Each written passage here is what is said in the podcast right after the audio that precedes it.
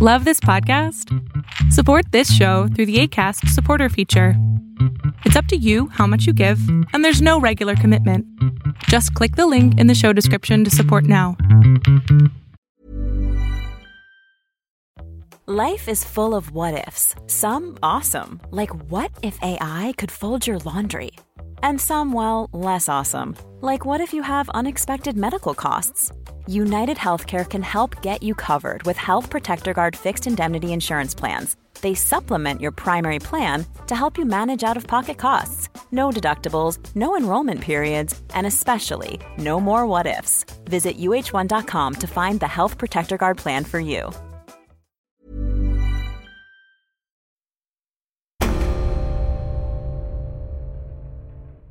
There's a long series of conspiracy theories that, that basically amount to the country being governed by secret pedophile rings.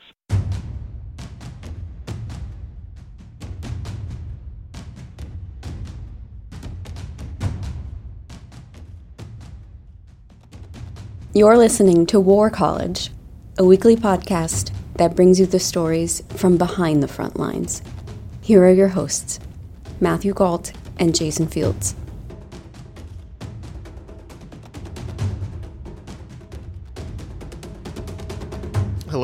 Welcome to War College. I'm Matthew Gault. And I'm Jason Fields. Conspiracy theories are as old as the Republic, but the latest one seems stranger and more elaborate than most. QAnon is the internet driven conspiracy theory that supposes Donald Trump is waging a shadow war against satanic pedophiles from inside the White House. And that's that's the simple version. It seems ridiculous on its face, but QAnon has a loyal following, and they've actually been spotted at Trump rallies holding up Q signs. Recently, QAnon proponent Michael Lionel LeBron visited the White House and even took a picture with Donald Trump. Here to help us sort through all of this is Jesse Walker. Walker is the books editor at Reason Magazine and the author of The United States of Paranoia, a Conspiracy Theory, a book about the history of American conspiracy theories. Jesse, thank you so much for joining us. Well, thank you for inviting me on. So, I guess my first question is: Is QAnon really anything new? QAnon uh, itself is is sort of the latest and maybe most elaborate remixed version of a bunch of older stories. And and in fact, uh, the way it's set up, the the open-endedness of it, has really encouraged the remixing. Uh, I, I mean, all conspiracy theories, people build on them, adapt them, you know, jettison a bit, add some more um, maybe radically revise them if you know someone encounters them, but they're coming at it from a different ideology. But the whole sort of QAnon system of someone sort of dropping clues and then inviting people to come up with their own ways to connect them has really allowed a whole lot of uh, different fears that are in the air to get mixed together. And on, on top of the fact that there's a, a fair chance not just that the original person dropping these clues is a prankster, but that a number of the people, um, you know, participating in uh, uh, coming up with the versions of the story uh, may well be pranksters. You know, there there's a part of what I think has, has fueled, you know, the absurdity of it. And, and, and this really is, I mean, some conspiracy theories, you hear them, you say, well, maybe some of that, there could be some truth to it. Uh, in this case, it's, it's such a parallel reality that it's very difficult to take seriously unless you've got a reason to be just committed to the idea. It, it, unless you're coming at it with some mentality that, that makes you really want it to be true, it, it, it's very difficult to believe. But people do believe it, right? people do believe it. Mean, it's uh, people coming at it. For, it really is. A, a, I, people def, number one, people definitely do believe it. Some people take it very, very seriously. But number two, it is. Uh, oh, how shall I put this? A lot of people compare it to alternate reality games. These were these they still happen, but they were kind of you know all the rage for a bit about a decade ago, where often to promote a new um, movie or uh, other sort of media release, someone would drop these clues and people would you know participate in you know one. It would be like a combination between it would be like a, a game that kind of spills out of the computers into reality, into the physical world, almost like a scavenger hunt. But you might have, in one case, one of the clues was actually literally written on the bathroom wall for people to find. You get people would even be getting phone calls and faxes that would have you know more clues coming to them. And I think a lot of the appeal to this is that it's like one of those games. Uh, I'm not the first person to make that comparison. And so that kind of leaves open the question how many of the people are really, really believing it, as we know some are? How many of the people are just sort of having fun with it and not taking it seriously? And how many are in this sort of in between state where they're kind of thinking as if, you know, well, what if this is true? And the thing is, all three of those people can add their speculations to to the pot, you know, online, and someone else might take it seriously and pick it up. So it's and obviously we don't have good survey data or anything like that on it. I mean, what we have is things like how many people watch a YouTube video, and as everyone knows, people watch YouTube videos for all sorts of reasons. It might be because they believe it, might be because they're laughing at it, might be because you know it started and after it took them 30 seconds to turn it off. So we're really kind of coming at this with a lot of just I mean as outsiders open questions about the different ways people are using the stories, the, the different way people are processing the story. And again, I, it's, uh, I mean, since I think we're all, you know, who are not really far gone, um, I mean, outside of like the collection of believers, the rest of us kind of recognize that this is nonsense.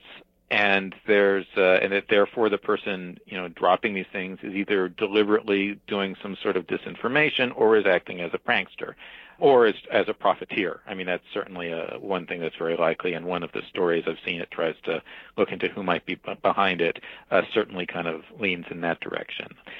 So it's uh, when you've got that kind of I mean, creativity is kind of a misleading word for it because that, that's kind of a positive word. But, you know, that, that kind of uh, you know, mixture of creativity and combustibility, it, it really just keeps spiraling in different directions. What's interesting now is that it's harder to maintain belief in it because you know the most recent uh, events and you know the, the Mueller investigation, uh, you know what happened with Manafort, also what happened with Cohen, which I know is not strictly speaking part of the Mueller investigation kind of cuts against this theory, which had it, you know, that the the special counsel and and uh, Donald Trump were secretly working together to clear out this grand pedophile conspiracy.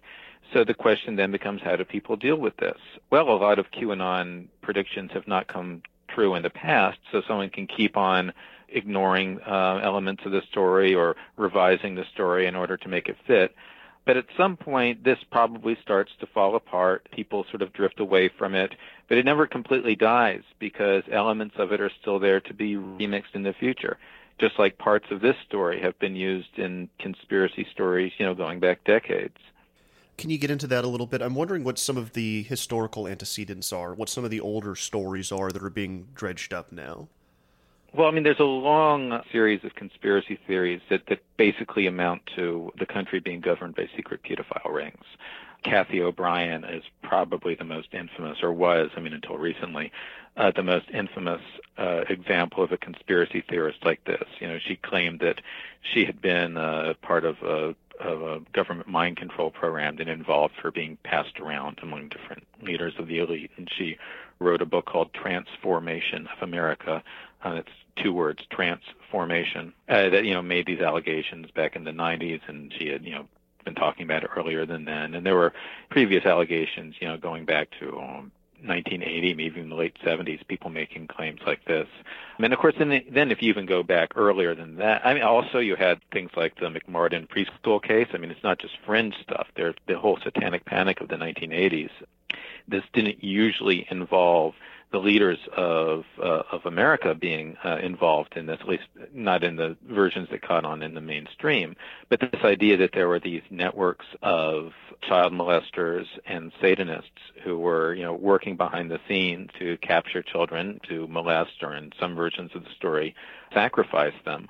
You have things like, in, in the case of the McMartin preschool, alleged secret tunnels underneath them, which of course we saw the same sort of thing being claimed in the Pizzagate story.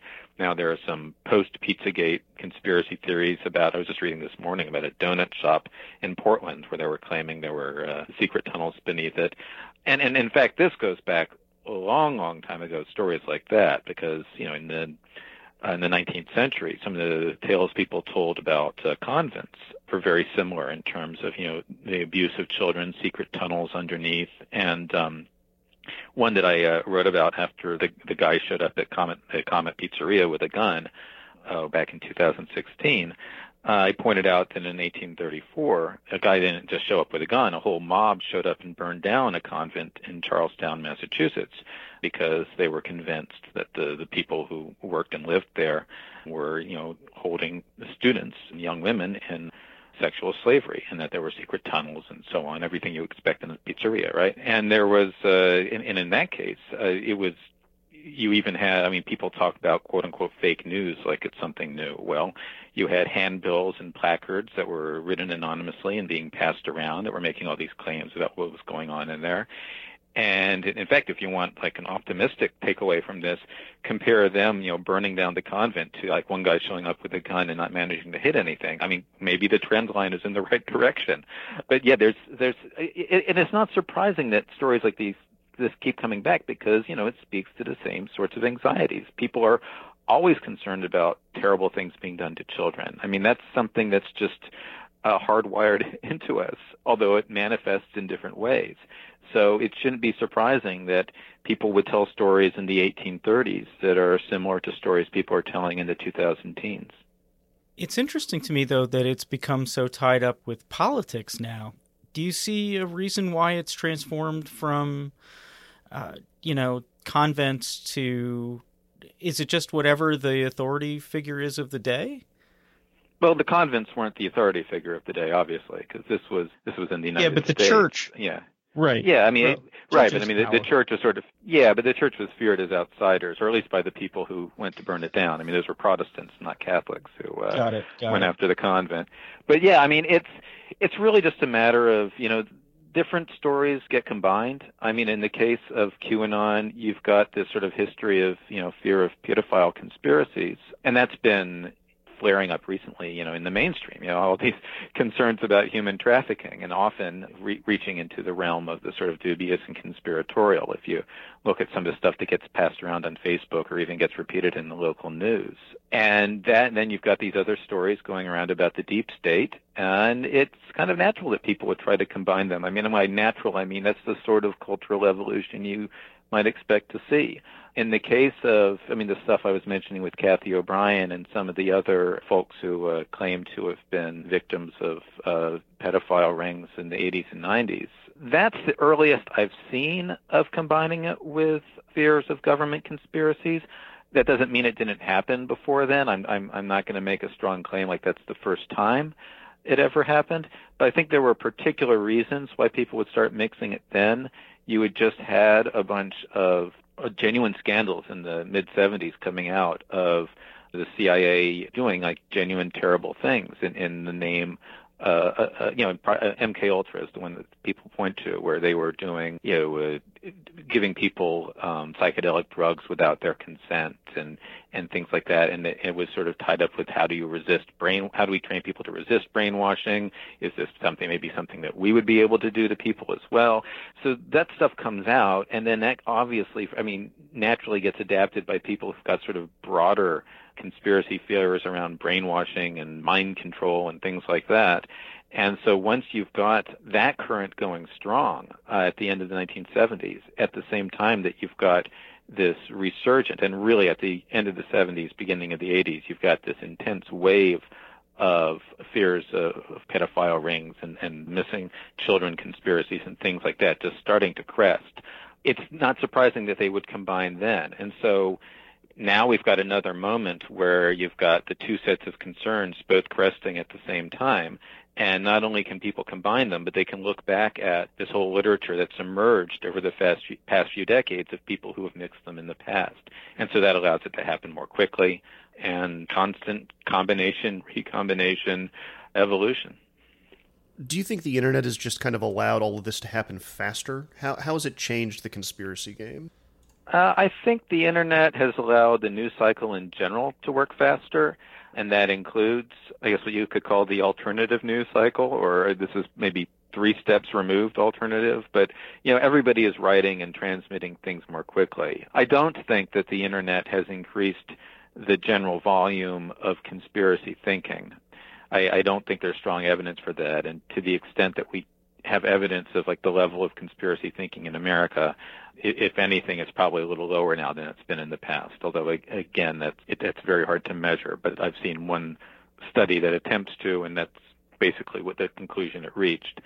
But the internet does mean that a news story can be written more quickly and spread more quickly and then be debunked more quickly and mixed with another story more quickly. Everything happens faster. There might not be uh, more people thinking about conspiracies, but they um, might come up with more conspiracy theories that morning before breakfast.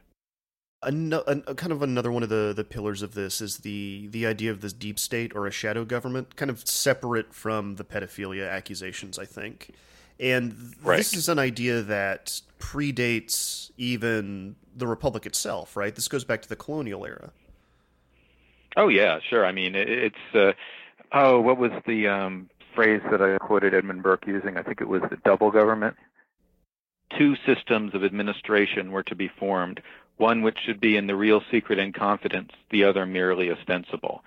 So, you know, this is literally centuries ago, and the person who's very prominent and influential and intelligent, you know, using that kind of uh, that same basic idea. And of course, there's there's something to it. I mean, it's especially in the context of you know the British uh, court. I mean, I, court intrigue is is famous. There, there's a reason why that phrase exists, and and there's I'm, I'm not uh, trying to make Edmund Burke out to be um, a nut in, in his uh, ability to, you know, think hey, what's going on in public is not always the same as going on in private. We know that is in fact the case.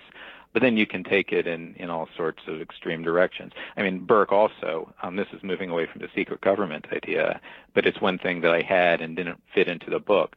Burke was uh, believed that the uh, Bavarian Illuminati was behind the um, French Revolution and actually wrote a fan letter to one of the people who wrote a tract to that effect. And I wish I had the letter in front of me. But I mean, he basically uh, said, "Yeah, I, I think you're onto something. I, I may even know some of the folks who are involved in stuff like this."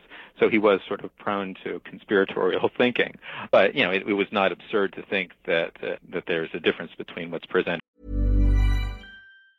Hey, it's Danny Pellegrino from Everything Iconic.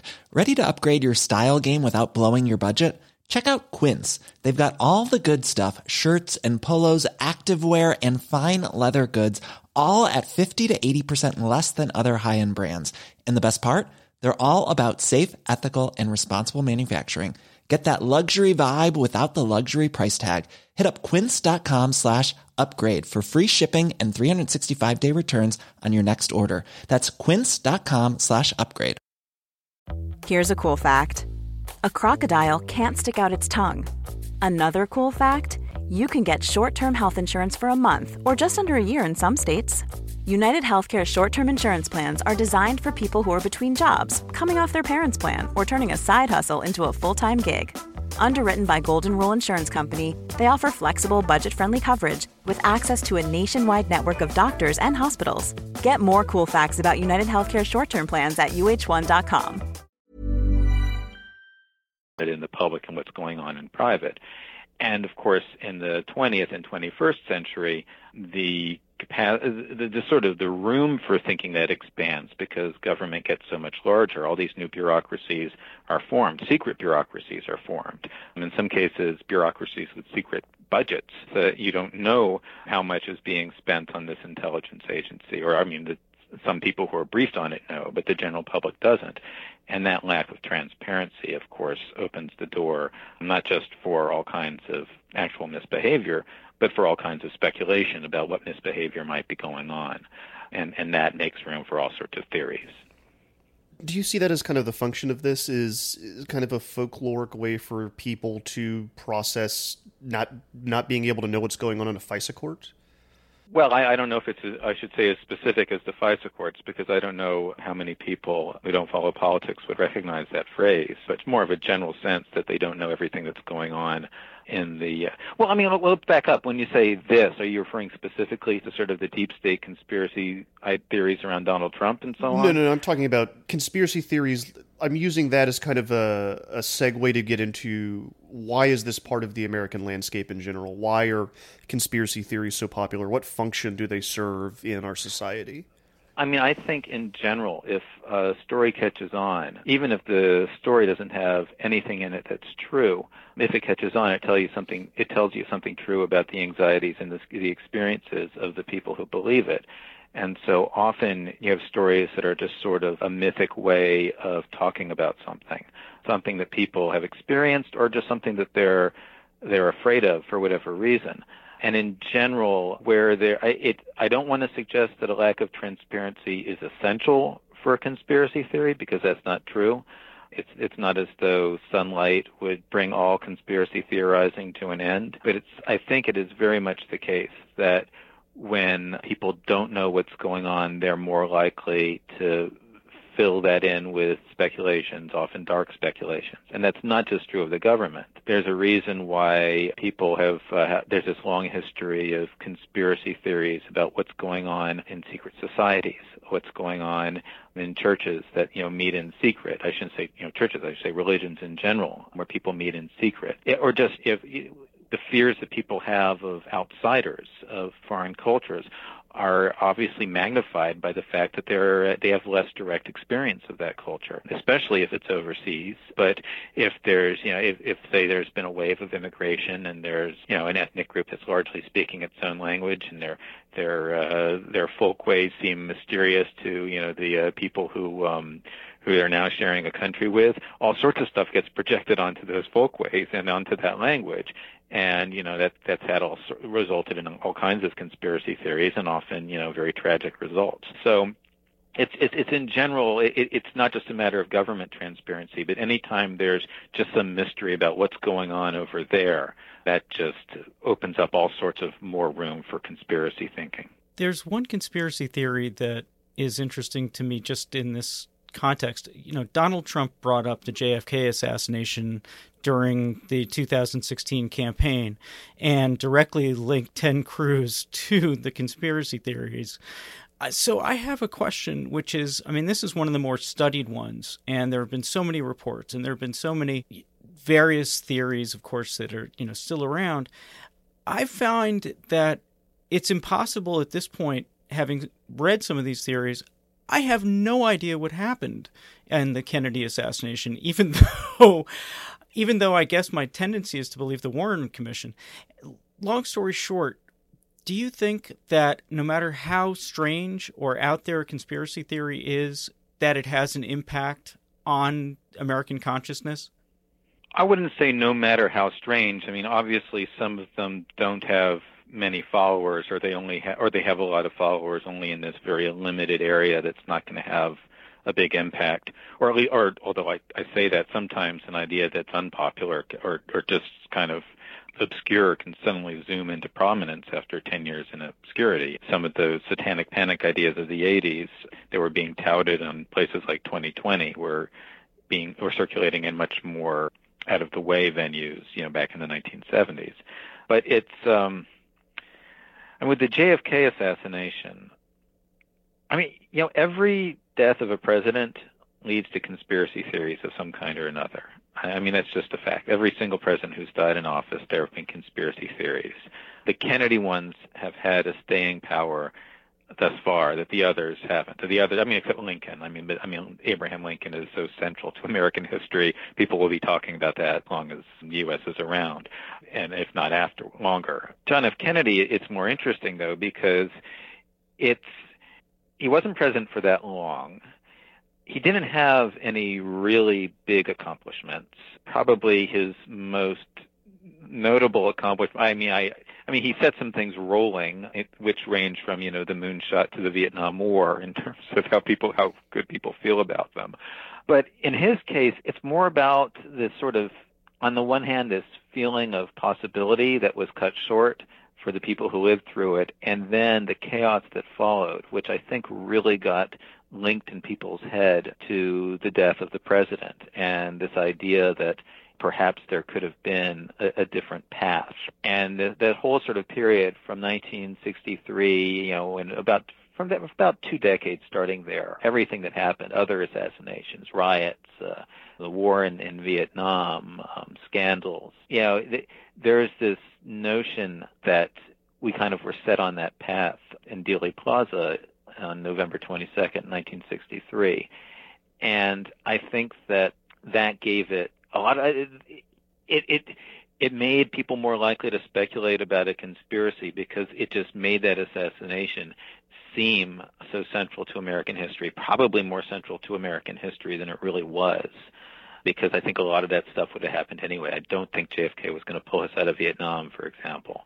I think, uh, you know, Lyndon Johnson's uh, liberal reforms probably would not have gone nearly as far if John F. Kennedy were not dead. In fact, it's so I, I, I have a hard time imagining that you'd see uh, you know things playing out differently in terms of you know the, the ferment and unrest of the 60s and so on. So it, it's a it's kind of a, a, a uh, the centrality of that assassination to America, US, recent U.S. history is a myth, but that myth just and and the uh, the effects that all those things had on people's lives kind of I think encouraged you know all that conspiracy speculation. And the question for me is, as the people who are alive then you know die off and fade away, will people care as much about the Kennedy assassination? The, the last few years, some the poll numbers show how many people believe in it have come down. I mean, it's around half the country right now. It depends on which poll you look at. But in the past, it's been up around 80%. At one point, more than 80% of Americans saying some sort of conspiracy was behind Kennedy's death. And is that going to keep coming down? I don't know, but I wouldn't be surprised if it does. Mm-hmm. Does it ever pay politically for a politician to indulge or play with these kinds of conspiracy theories?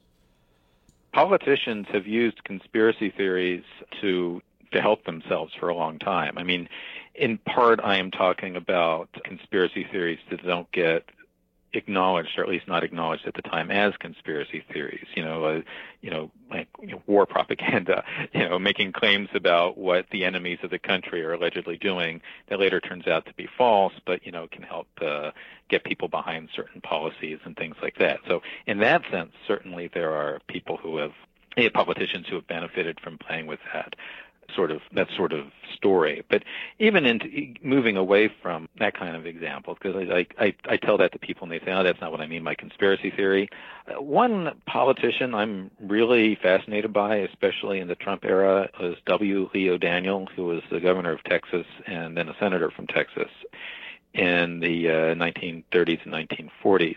And he's better known as Pappy O'Daniel. If the name rings a bell, it's probably because they put him in a Coen Brothers movie and moved him to Mississippi, which was Oh Brother, Where Art Thou? But he got elected president. I mean, he got elected governor in this sort of Trumpian way of he was a radio star and he went around doing these big rallies. And at first, the press was ignoring him or sort of poo-pooing his chances. But and the rallies get bigger and bigger, and you know, gradually he surprises. Eventually, he surprises everybody and gets elected. And then some another way he resembles Trump is that he was whatever skill he had at um, campaigning in a non-traditional way. In his case, going around with a band on top of a bus, you know, and things like that he really hadn't the faintest idea how to pass a legislative agenda and didn't have a very big legislative agenda of his own to begin with. Just some vague ideas about abolishing the poll tax and uh, and having bigger pen or having pensions for senior citizens in Texas. And uh, he, as he had trouble getting stuff through the legislature, in part because he was constantly alienating the people he needed to work with. He went looking for scapegoats, and uh, at one point claimed that uh, he had a list of communist and Nazi saboteurs that had infiltrated the state's factories. But of course, he wouldn't tell anyone the agent's name, the names of these, you know, alleged subversives. He sent a wire to Franklin Roosevelt to tell him he had confidential information about the conspiracy, and he was going to send some of his best men over, you know, to brief him. And the people in the agencies that he was ta- that he was saying had this information. They didn't have an idea what he was talking about. But you know, he opened up. But he said, like anyone out there, anyone in Texas who's got information about un-American activities, uh, send it in. And all these letters start pouring into the Texas Rangers, talking about you know conversations people overheard, weird things they saw, what might be going on, uh, and, and the Texas Rangers had to chase down all these all these tips, which you know led pretty much nowhere. You know, people saying, "Oh, there's some," I mean, literally people saying some Jehovah's Witnesses were coming through, and I think we're up to no good, and things like that.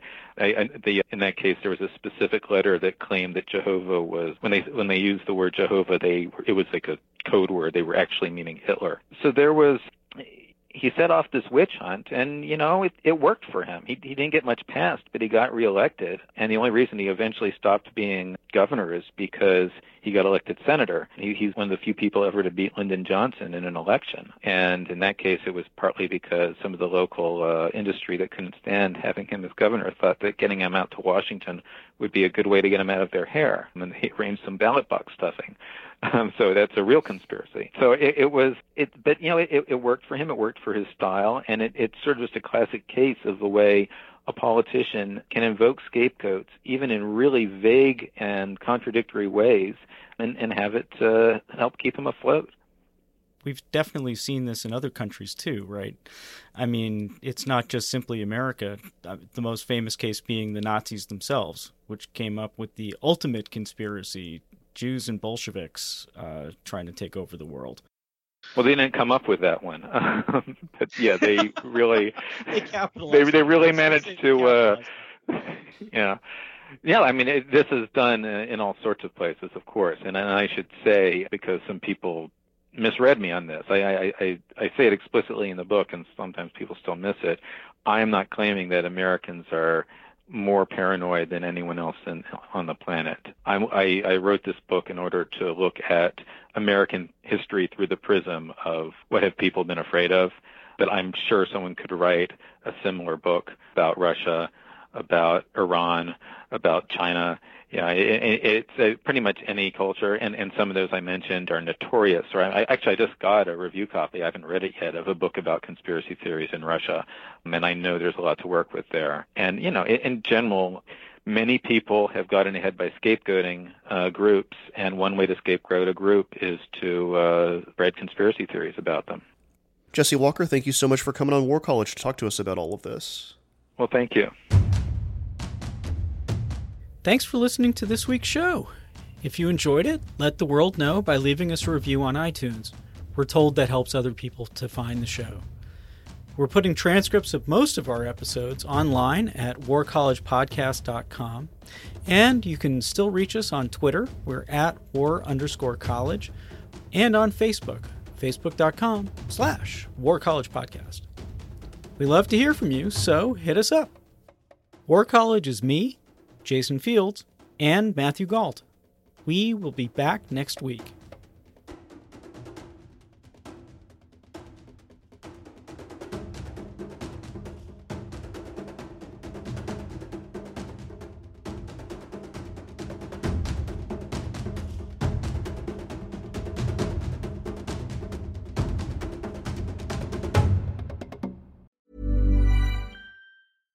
Catch yourself eating the same flavorless dinner three days in a row?